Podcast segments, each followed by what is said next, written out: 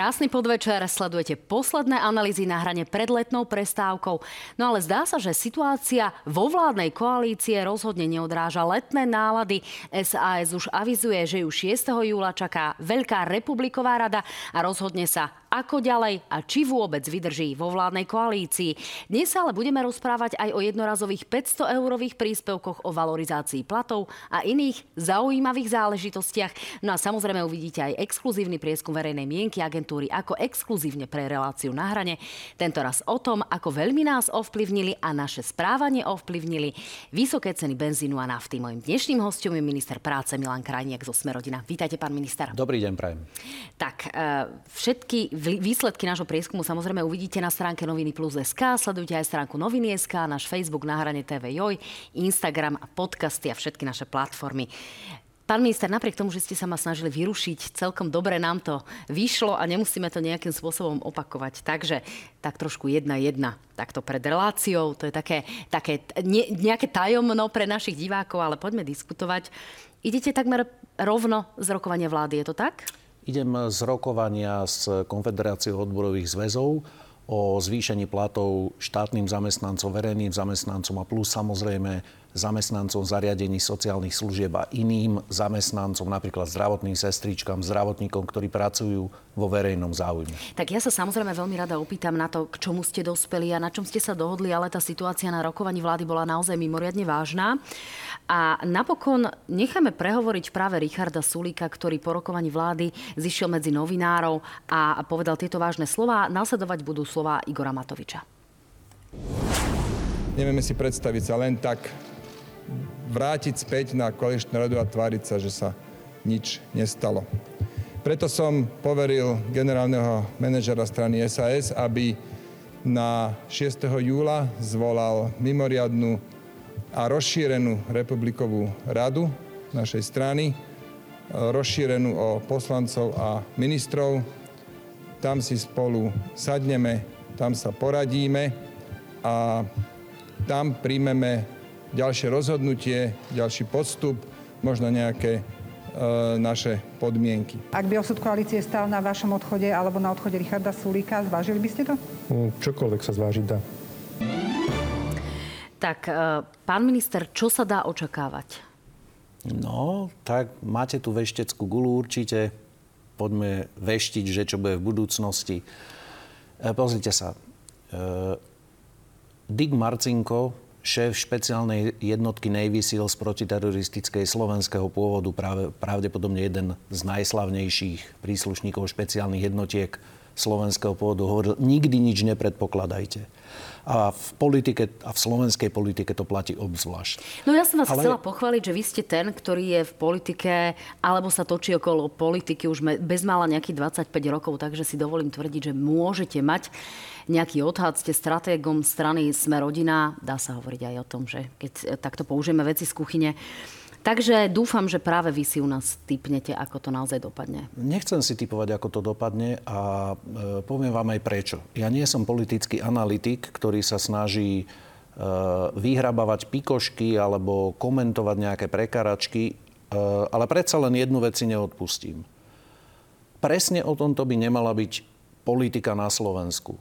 Matovič, Sulík. Sulík, Matovič. Čo hovoríte na to, čo povedal Sulík? Čo hovoríte na to, čo povedal Matovič? Potom si ešte k tomu dodajme Fica. Čo hovoríte na to, že Fico povedal, že a Matovič na to povedal, že a Sulík na to povedal, že. Viete čo, mne je to šuma fuk, je mi to úplne ukradnuté, čo hovoria. A, e, a myslím si, že je veľmi dôležité si uvedomiť, že máte dva typy politikov a dva typy strán na Slovensku buď vám ide o program, a ja si myslím, že som politik, ktorému ide o program, fakty, o tom, aby informoval, že či sa nám podarilo presadiť nejakú pomoc pre ľudí, alebo nepodarilo, alebo sa budeme neustále zaoberať konfliktami. A myslím si, že úprimne ľudia, ktorí sa na nás pozerajú rovnako ako ja, Uh, že toho majú plné zuby. No, plné zuby komentovania zhodneme. iných politikov. Mňa to nebaví, nebudem to robiť. A nebudem sa do toho zapájať, lebo možno poznáte to príslovie, že nehadajte sa s tým ostať, mohli by si vás s nimi pomýliť. Ja nechcem, aby si ma pomýlili rozumiem, s pán Igorom minister, Matovičom lenže- a s Richardom Sulíkom. Lenže v tejto situácii sa už naozaj hráme na to, či, je, či jedna z vládnych strán odíde z vládnej koalície uh-huh. a či tu naozaj nastane patová situácia, alebo naozaj dospojeme k tomu, že napríklad dvaja kľúčoví ministri súčasnej vlády budú musieť uh-huh. odísť zo svojich pozícií. No. Čiže to nie je len nejaká slovná prestrelka. Smerujeme naozaj k tomu, že Igor Matovič a Richard Sulik odídu zo svojich pozícií a tá situácia vo vládnej koalícii sa upokojí? Uh-huh. Je toto najpravdepodobnejšie riešenie? Z otázok, ktoré mi kladiete, jednoznačne vyplýva, že sme rodina, ani náš predseda Boris Kolár, ani ja nie sme žiadnym problémom tejto vládnej koalície.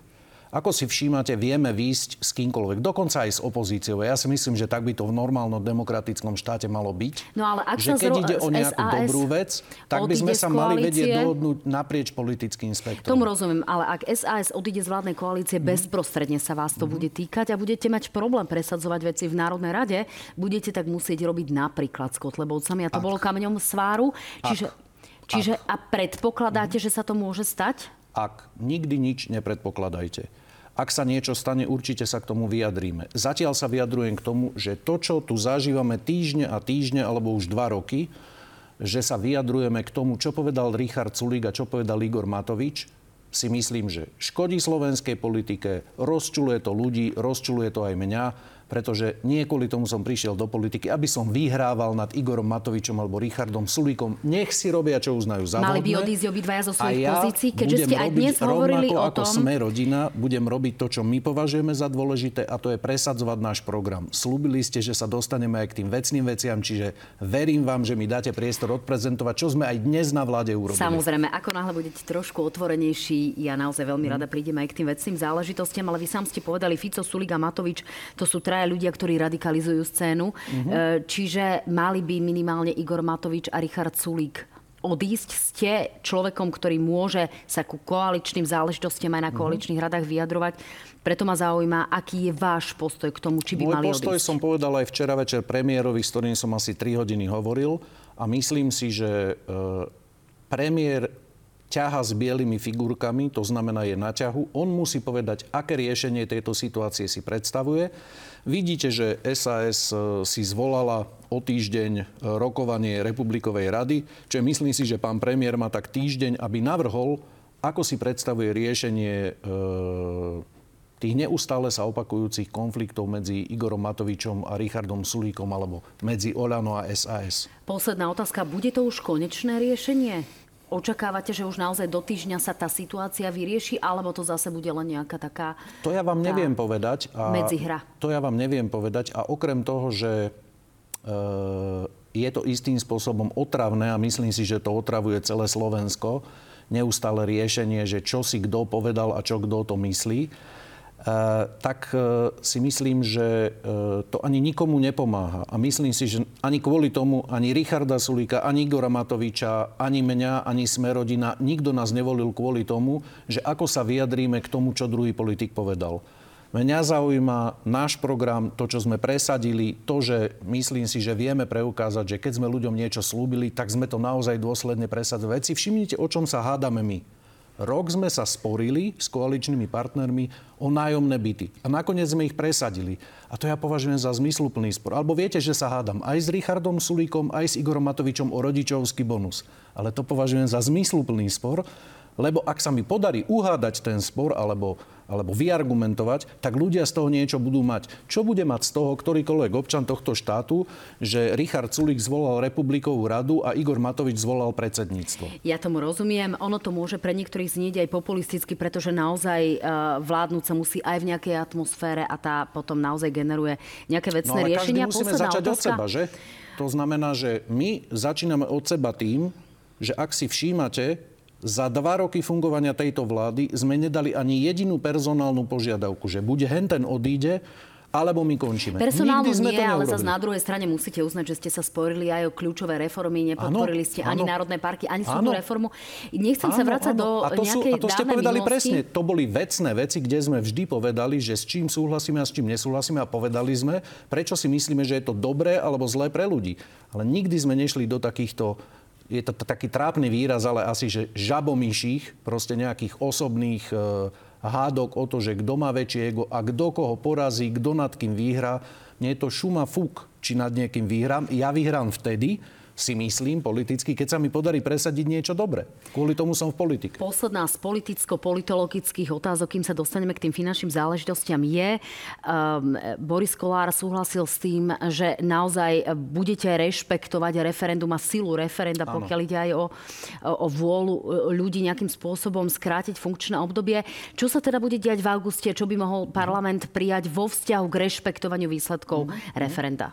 Čiže keďže to bolo médiami nesprávne interpretované, tak pre tých, ktorí eh, sa na nás pozerajú, aby to bolo úplne jasné. Ústavný súd povedal, že ak by malo byť možné skrátenie volebného obdobia kedykoľvek parlamentu, tak najskôr musí byť zmena ústavy, aby to, aby to umožnila. My sme za to, aby v ústave bola možnosť, že ľudia v referende môžu skrátiť volebné obdobie parlamentu. Čiže túto zmenu ústavy podporujeme. Tým nehovoríme, že na druhý deň zahlasujeme za predčasné voľby alebo že budeme podporovať referendum za predčasné voľby. Iba hovoríme, že aj do budúcnosti, kedykoľvek, e, keď tu bude nejaká vláda, ktorá sa nám ako občanom nebude páčiť, by občania mali mať možnosť rozhodnúť o skrátení volebného obdobia. Čiže ak takáto zmena v parlamente bude, tak ju podporíme. Však také bolo aj rozhodnutie ústavného súdu. Ale druhá vec je, že, že nebudeme podporovať referendum za predčasné Ale voľby, však sme to interpretujem, vlády. keď poviem, že Boris Kolár príde s, takouto, s takýmto návrhom. Či iba podporíte iný návrh to niekoho je asi, iného? To je asi vecou dohody. Že však ak, na to, aby niečo takéto mohlo prejsť, ja si myslím, že by to malo prejsť. Nie kvôli nám, ale kvôli ľuďom, aby tu možnosť mali tak na to musí byť e, zhoda medzi opozíciou a koalíciou, čiže a to potom je jedno, že kto to navrhne. Áno, tam je potrebná 90 No, poďme k tým finančným záležitostiam. Pán minister, e, dve kľúčové záležitosti. E, vláda schválila, tak povedať, balík pre vybrané skupiny ľudí a na druhej strane ste rokovali aj s tými odborármi, takže poďme najprv na to, čo dnes vláda mhm. pripravila pre občanov. Mm-hmm. Bavíme sa o tom, že e, chceme zvyšovať platy zamestnancov, ktorí pracujú vo verejnom záujme. Či už sú to štátni zamestnanci, verejní zamestnanci, ale napríklad aj zamestnanci zariadení sociálnych služieb, ktorí môžu robiť aj u neštátnych poskytovateľov týchto služieb. A to, čo vlastne dnes vláda schválila, je, že keď si pozriete e, vlastne tento obrázok, tak od roku 2020 keď sme na platy štátnych zamestnan- eh, pardon, zamestnancov zariadení sociálnych služieb prispievali sumou 150 miliónov eur, tak dnes sme schválili, že od budúceho roka, vidíte, že každý rok sa to navyšovalo, to bude 201 miliónov eur, to znamená celkovo za tie 3 roky navýšenie o 34 a no a teraz to, si povedzme, že ktorí sú to konkrétne, tak, tí a... zamestnanci. A vidíme to síce v ano. percentách, ale skúsme povedať, lebo priznám sa, že mhm. neviem presne, že aká je tá platová škála u tých ľudí, ktorí sú zamestnaní v týchto tak, to odvetviach. Znamená, Čiže reálne... koľko im to bude robiť k výplate mm. k čistej? Dobre, hneď poviem. To znamená, že máme zjednodušenie, je ich viacero typov, preto aj to percento navýšenia sa líši. Eh, ambulantné zariadenia sociálnych služieb sú napríklad denné stacionáre. Pobytové zariadenia sociálnych služieb si viete predstaviť napríklad domovy pre seniorov, ale aj pre ľudí z TZP, ktorí potrebujú neustálo starostlivosť. Krízová intervencia to sú napríklad týrané ženy, týrané deti a bezdomovci. Reálne toto, eh, toto navýšenie by malo znamenať, že v priebehu eh, toho najbližšieho obdobia by si mali polepšiť zhruba o môj odhad je približne 50 eur mesačne v priemere. Odkedy? Uh, už od... od prvého, takto. Za, za posledný rok my sme zvýšili uh, ten príspevok na platy o 10% To znamená, v porovnaní minulého a tohto roka je to 10% A teraz to navýšujeme o ďalšiu sumu. A toto, o čom hovorím, toto je mimo toho kolektívneho vyjednávania, z ktorého som práve prišiel, kde, ktorého sa samozrejme týkajú aj e, zamestnanci zariadení sociálnych Rozumiem, služieb. zaujímalo ma, či to bude už teraz alebo až od 1. januára. Nie, tak to navýšenie e, v tomto roku, navýšenie sumy, ktorú štát posiela na platy, bolo o 10% v porovnaní minulého roka a tohto. A teraz to navýšime o ďalšie percenta. Približne je to asi o, o 5% keď to tak poviem, ďalších. Ale okrem toho, to znamená, to už platí aj v tomto roku, ale okrem toho e, ešte rokujeme na kolektívnom vyjednávaní o zvýšení všetkých zamestnancov, e, zvýšení platov všetkých týchto zamestnancov, vrátane zariadení sociálnych služieb, ale to bude navyše, to bude plus. Tomu rozumiem, tam to zatiaľ vyzerá na 3% minimálne, ale malo by to byť nie, asi aj viac. Nie, nie. Takto, že znovu, aby, aby bolo úplne jasné. Nie. 3% sa zvýšujú teraz od 1.7. To bolo dohodnuté pred pol rokom, o tom vôbec nerokujeme, to je proste vybavená vec, z toho sa vychádza. Áno, na tom je aj teraz... dohoda v koalícii, to bola asi jediná vec, na ktorej ste sa aktuálne ne, nehádali, keďže Ale toto to ste pred, oznamovali. Rozumiem. To bolo pred pol rokom. Áno. A teraz vlastne my navrhujeme na kolektívnom vyjednávaní, keďže ja rešpektujem e, pani Uhlerovú, ktorá je čerstvá prezidentka Konfederácie odborových zväzov ako serióznu partnerku, ktorá samozrejme zastupuje záujmy zamestnancov, však to je logické a dohodli sme sa, že nebudeme zverejňovať konkrétne čísla, tak nebudem zverejňovať konkrétne čísla, ale naša ponuka, ako ponuka vlády, bola štrukturovaná takto. E, a to, to si myslím, že môžem povedať, že jednorazový príspevok v roku 22, zvýšenie platov od 1.23 a zvýšenie platov od 1.1.24 garantované už teraz. To znamená, ľudia by na dva roky dopredu vedeli presne, ako sa im budú zvyšovať platy. Eh, Konfederácia mala nejakú protiponuku, my sme si vymenili akoby tie protiponuky na tom rokovaní a teraz sme sa dohodli, že to rokovanie prerušíme. Eh, oni si to prejdú vlastne na rade predsedov, čo je taký najvyšší orgán Konfederácie odborových zväzov. My sa budeme o tom baviť s kolegami na vláde a potom sa opäť vrátime k rokovaniu. No, kolegovia na vláde už povedali pred niekoľkými dňami, že sa vlastne peniaze práve na tie dva roky hľadajú, tak nech sa páči, vypočujme si to. A aj slova pani Uhlerovej o tých 500 eurách, uh-huh. s ktorými zdá sa odbory nie sú veľmi spokojné. Uh-huh. Nech sa páči. Vláda má nejakú predstavu o jednorázových príspevkoch. S tými nesúhlasíme z toho dôvodu, že je to nesystémová pomoc. Je to jednorázový príspevok, ktorý môže jednorázovo pomôcť rodine, treba skompenzovať na krátko, krátke obdobie zvýšené náklady súvisiace so zdražovaním potravín, energií ale nerieši to dlhodobý problém platov v štátnej a verejnej správe, e, ktoré sú nízke a ktoré treba riešiť naozaj systémovou valorizáciou. Rokovania sa týkajú aj rokov 23 a 24. Do toho ideme. Potrebujeme vlastne rozprávať o tom, ako teda zabezpečíme zdroje na budúci a ten ďalší rok. Budú to s veľmi veľkou pravdepodobnosťou mimoriadne zdroje, ktoré dnes v rozpočte nemáme. Chceme získať zdroje viac ako 1 miliardy eur navyše na platy na budúci rok. No, e, ja len pripomeniem, že pani Uhlerová bola e, hostkou v podcaste 24 mojej kolegyne. To sa dá nájsť naozaj na stránke noviny plus SK, ak ľudia mhm. majú záujem pozrieť si celý tento rozhovor. Pán minister, vrátim sa ale k tomu, čo zaznelo na záver. To sú vlastne štruktúrálne výdavky, uh-huh. ktoré sa nám každoročne opakujú a nie sú nízke. Uh-huh. Odkiaľ to teda vláda zoženie? Budú sa dvíhať dane? Samozrejme, že na pomoc ľuďom, ktorú chceme dať v čo najvyššej miere, by sme chceli, tak viete, že za sme rodina presadzujeme, mali sme to vo volebnom programe, presadili sme to do programového vyhlásenia vlády, že chceme zvýšiť dane regulovaným subjektom, to znamená monopolom, oligopolom, ja neviem, napríklad distribučným energetickým spoločnostiam, Slovnaftu ako príklad, e, máme ten daň, e, hazard, e, liech, to znamená dane, ktoré e, u subjektov, ktorých je dokopy asi 70 v tomto štáte, a ktoré zarábajú na tejto kríze nadštandardne. A my chceme zdaniť tie ich dodatočné príjmy, ktoré majú a tú pomoc posunúť občanom. Toto je jedna možnosť. Čiže toto Ale sú na toto tie peniaze, zvý... o ktorých sa nie, rozprávame? Nie. Na toto zvýšenie platov, o ktorom teraz rokujeme s Konfederáciou odborových zväzov, Máme pripravené aj iné krytie v rozpočte, ktoré nám umožňuje e, toto rokovania viesť a myslím si, že tú ponuku, ktorú sme dali Konfederácie odborových zväzov, je z finančného objemu veľmi seriózna. E, ten rozdiel ja chápem a ja preferujem, e, keby ste sa ma opýtali, že keby som si teraz mohol vybrať, samozrejme, že preferujem tabuľkové zvyšovanie platov alebo valorizáciu platov. Ale upozorňujem, že tá jednorazová pomoc je v niečom výhodnejšia napríklad pre tých ľudí, ktorých ja zastupujem, tých, ktorí pracujú v našom rezorte zamestnanci úradov práce, sociálnej poisťovne, zariadení sociálnych služieb, ja neviem, inšpektorátov práce, detských domovov a tak ďalej, pretože keď je tá valorizácia o pevnú sumu, pardon, ten príspevok je o pevnú sumu, tak vlastne percentuálne najviac dostanú tí, ktorí zarábajú menej než tí, ktorí zarábajú viac. Ja neviem, poviem príklad. Zamestnanci finančnej správy zarábajú zhruba o tretinu viac ako zamestnanci úradov práce.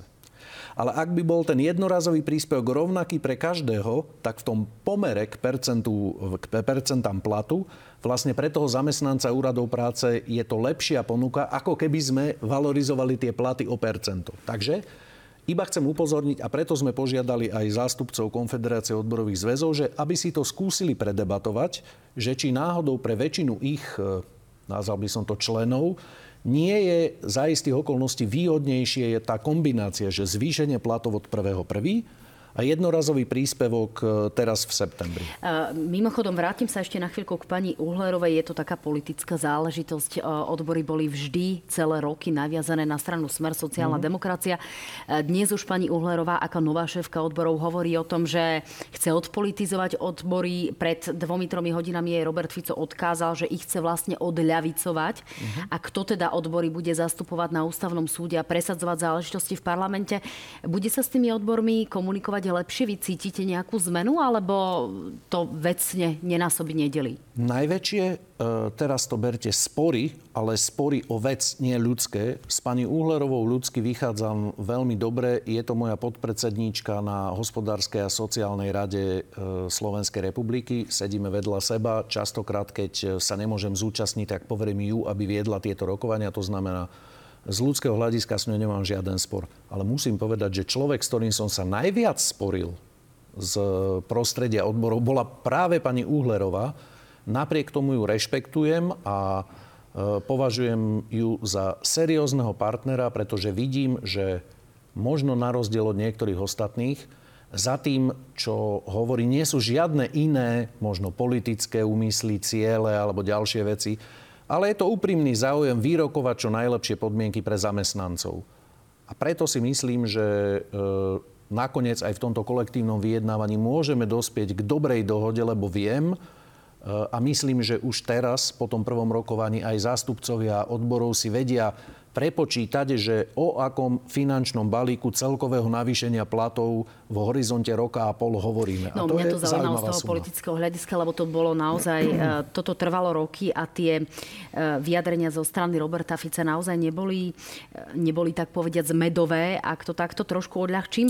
Poďme Pozrite k tým 500... sa, jemu sa, jemu sa logicky nepáči, že vždy, keď potreboval zvolať nejakú demonstráciu, tak zjednodušene povedané stačilo, keď zapískal a niektorí ľudia z prostredia odborov, odborového hnutia e, proste radi prišli na Už pomoc. to tak nebude? To neviem, ale určite si tým nebudem môcť e, byť taký istý.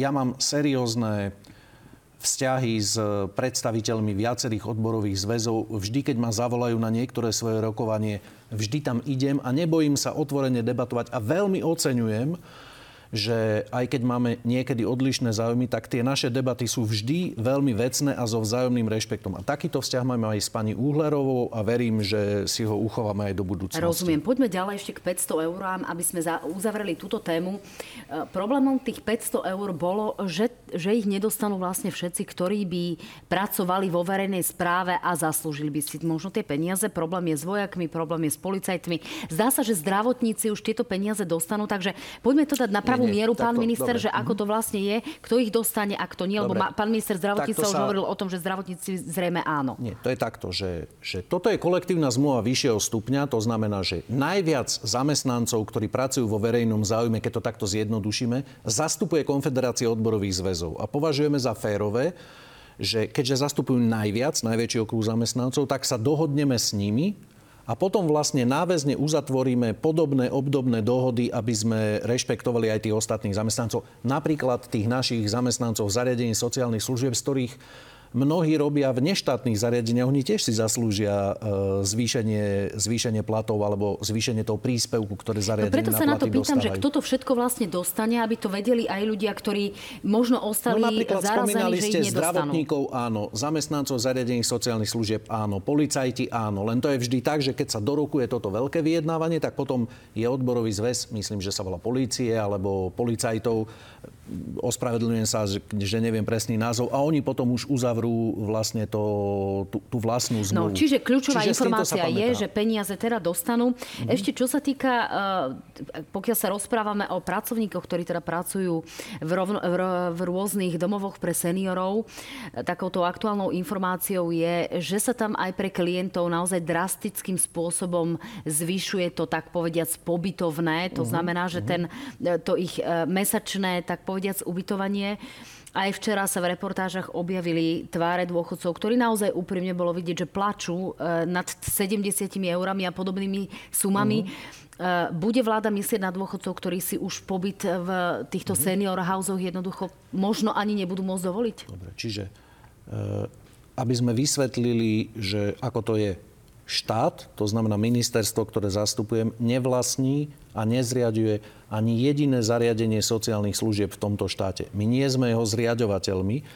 Jeho zriadovateľmi sú buď e, neštátne subjekty, napríklad církev alebo NGOčky, potom to môžu byť vúcky, mesta, obce to, čo my robíme, že prispievame na platy týchto zamestnancov, jednotliví zriadovateľia prispievajú na prevádzku a potom aj samotní klienti prispievajú na prevádzku. A, a to, čo robí štát, a myslím si, že to robí férovo, to som vám vlastne ukázal, že naozaj každý rok, to znamená za tie za tie tri roky sme to zvýšili o 33%, čo je nepochybne nad infláciu a nad, nad to, to čo vieme urobiť. pán minister. Mm-hmm. Ja sa teraz pýtam na klientov, ktorí sú v zásade dôchodcovia a mm-hmm. ktorí tak trošku, a teraz premostím k tej ďalšej téme, čakajú možno aj na ten 14. dôchodok áno. alebo na peniaze navyše, z ktorých vec, si naozaj budú môcť áno, uhradiť áno, áno. tieto pobyty. To je v poriadku, k tomu vám viem povedať samozrejme. Iba som chcel povedať, že čo sa týka zariadení, my prispiame na mzdy zamestnancov a to zvyšujeme.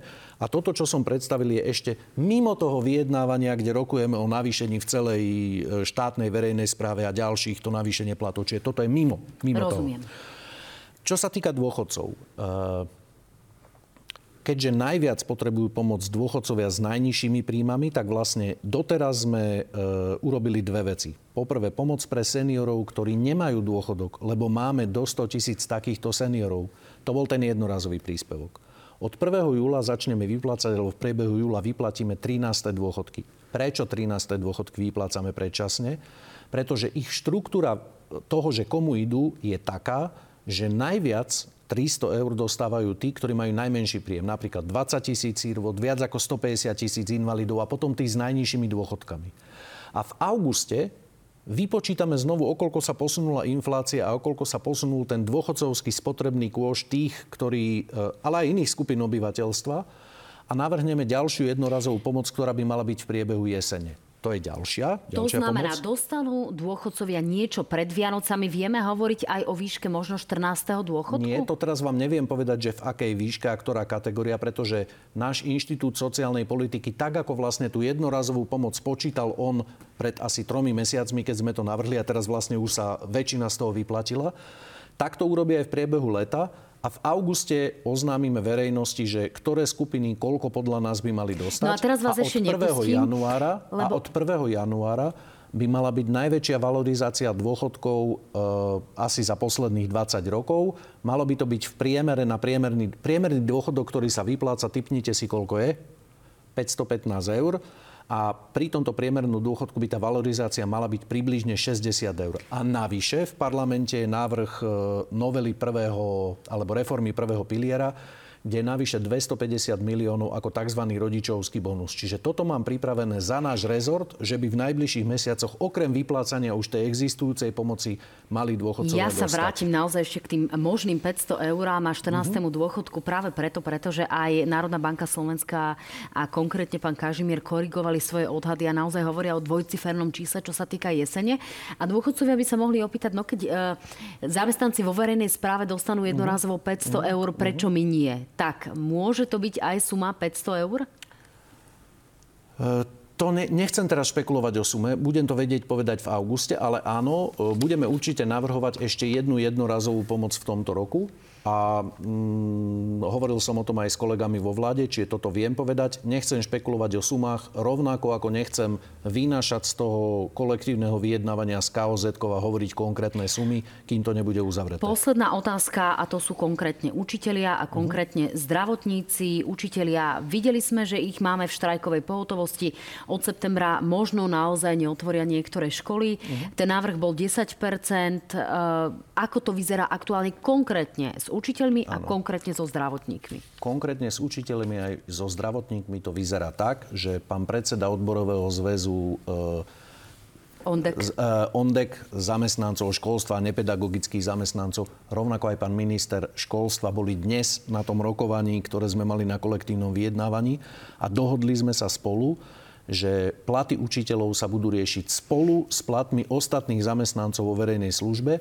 Uh, platy zdravotníkov, keď to poviem, to znamená lekári, zdravotné sestry, sa riešia pomimo. To znamená, že ale platy učiteľov sa budú riešiť v tom balíku ostatných zamestnancov sociálnych e, vo verejnom záujme. Môj odhad je taký, že ponuka, ktorú sme dali, umožňuje, keď si vezmeme ten objem peňazí, ktoré na to chceme dať, a keď budeme ešte chvíľu rokovať, myslím si, že im to umožní neštrajkovať, že je to seriózna ponuka. Uh-huh. Tak, aspoň sme sa niečo dozvedeli. Nad rámec, čo sa týka lekárov a zdravotných sestier, tam vieme, že boli tie návrhy 500 a 700 eur, takže si počkáme na to finále. Ešte z, napríklad zo záležitosti, ktoré stále spomína pani prezidentka, ktorá vrátila, ale nebolo pre, e, prelomené napokon jej veto, Pani prezidentka stále hovorí o potrebe príspevku na bývanie. Je možné, uh-huh. že sa ľudia dočkajú aj nejakého príspevku na bývanie nad rámec toho, o čom sa teraz rozprávame? Mm, iba teraz nie celkom rozumiem, na toto vám odpoviem. Prípadne energetické nie, nie, nie, šeky alebo čokoľvek, čo nejakým spôsobom pomôže, dokončím otázku, len saturovať zvýšené ceny plynu a podobne. Áno, áno.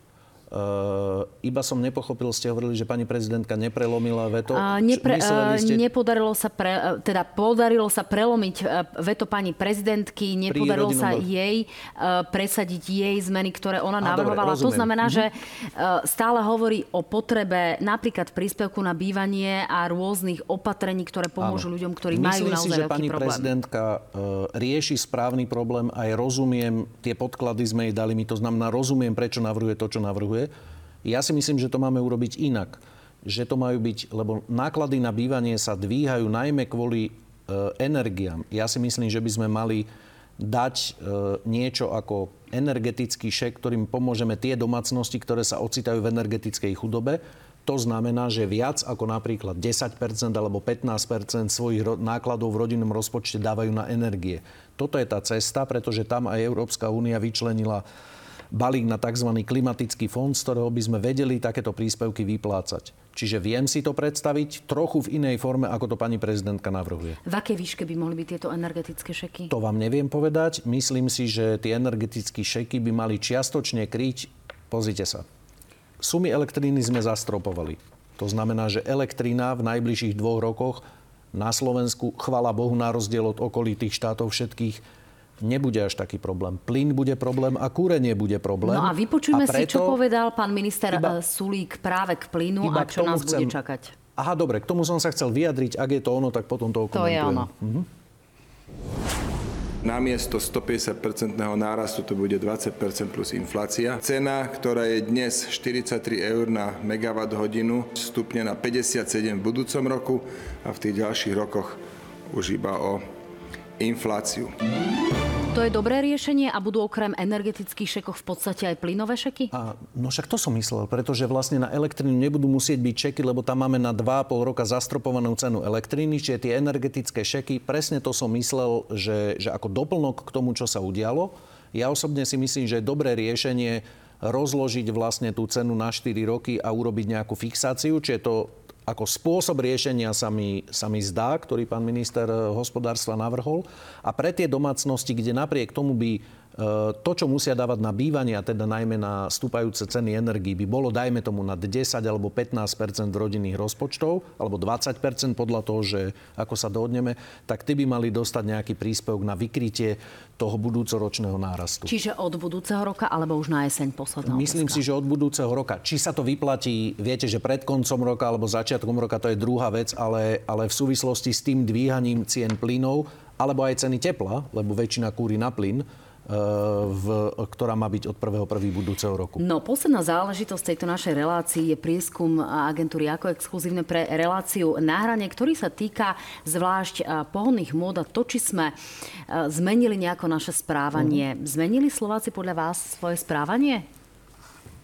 Tak sa na to ideme pozrieť. Ako vás osobne a vašu domácnosť ovplyvnili vyššie ceny pohonných môd? Pýtala sa agentúra ako, no a vyplýva z nej to, že len 28% ľudí tvrdí, že ceny ich neovplyvnili a jazdia rovnako často. Uh-huh. Každý tretí Slovák uvádza, že jazdí menej.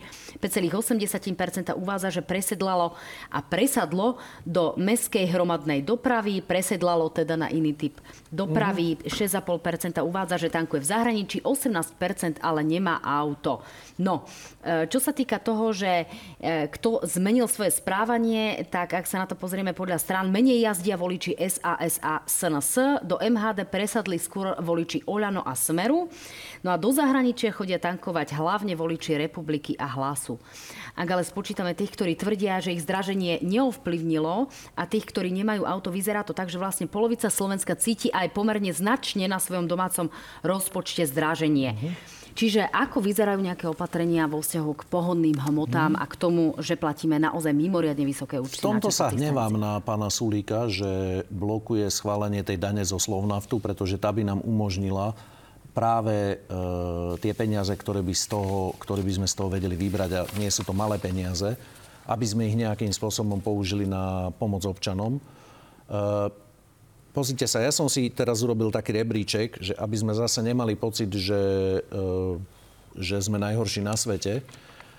Uh, tu máme, tuto som si urobil ceny, plyn, uh, pardon, ceny benzínu a ceny nafty. To vlastne vyznačené je Slovensko. To znamená, v benzíne sme v 8 najlacnejší, v nafte 9 najlacnejší v Európe či je v porovnaní s cel sme lepší ako priemer. No tak ale v porovnaní ale... s platmi v zahraničí, v Nemecku a podobne sme na tom asi horšie. Pán minister, tak čiže v tom si... septembri, na ktorý sa presunulo to rokovanie naozaj o zľave ja dúfam, z že to už konečne, dúfam, že to už konečne to prejde? prejde. Akurát sa ukázalo, že to, čo mnohí navrhovali, že treba znížiť daň, napríklad spotrebnú daň na pohodné hmoty a e, tak to nefunguje. V Česku na to dali 4 miliardy a ukázalo sa, že tí prevádzkovateľia čerpacích staníc to mm, po týždni premietli do svojej marže a tie ceny opätovne zvýšili.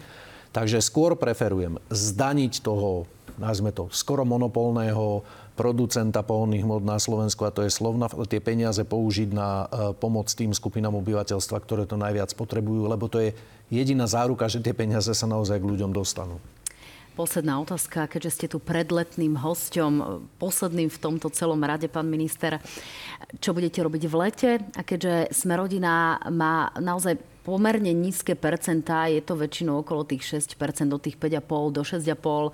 A bude sme rodina naháňať v uliciach miest počas leta tie percentá? Ani nie v uliciach miest. Ja sa teším na to, že po dvoch rokoch práce vlastne sa buduje a otvára po Slovensku aktuálne 100 detských ihrísk, ktoré sú určené pre starých rodičov, rodičov, detí, e, deti z TZP, pretože sú tam aj inkluzívne prvky Takže budem chodiť po Slovensku a budem sa zúčastňovať otváraní takýchto ihrisk. Veľmi sa na to teším. Prvé dve sú už otvorené vo tak Vyglači a v Golianove.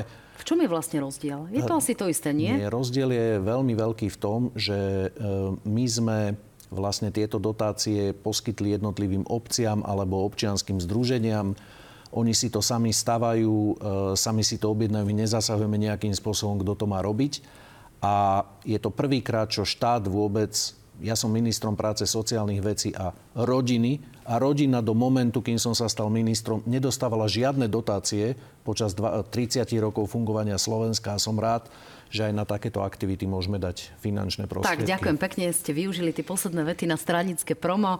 E, to sú naozaj vaše v tomto zmysle naozaj veľké zručnosti. Pán minister, ďakujem pekne, želám pekné leto. Aj vám želám pekné leto. Dámy a páni, ešte raz, tak ako vo štvrtok, vám veľmi pekne ďakujem za to, že ste s nami boli celý rok, že ste nás poctivo sledovali, že vás bolo stále viac a viac. Užite si leto, pokiaľ je to možné bez politikov, hoci sa zdá, že oni nám to neplánujú dopriať a uvidíme sa spoločne v septembri v televíznej náhrane, ale už v auguste v relácii analýzy na hrane. Ďakujem teda aj vám, aj celému štábu, ktorý s láskou túto reláciu pre vás pripravoval. Pekné leto.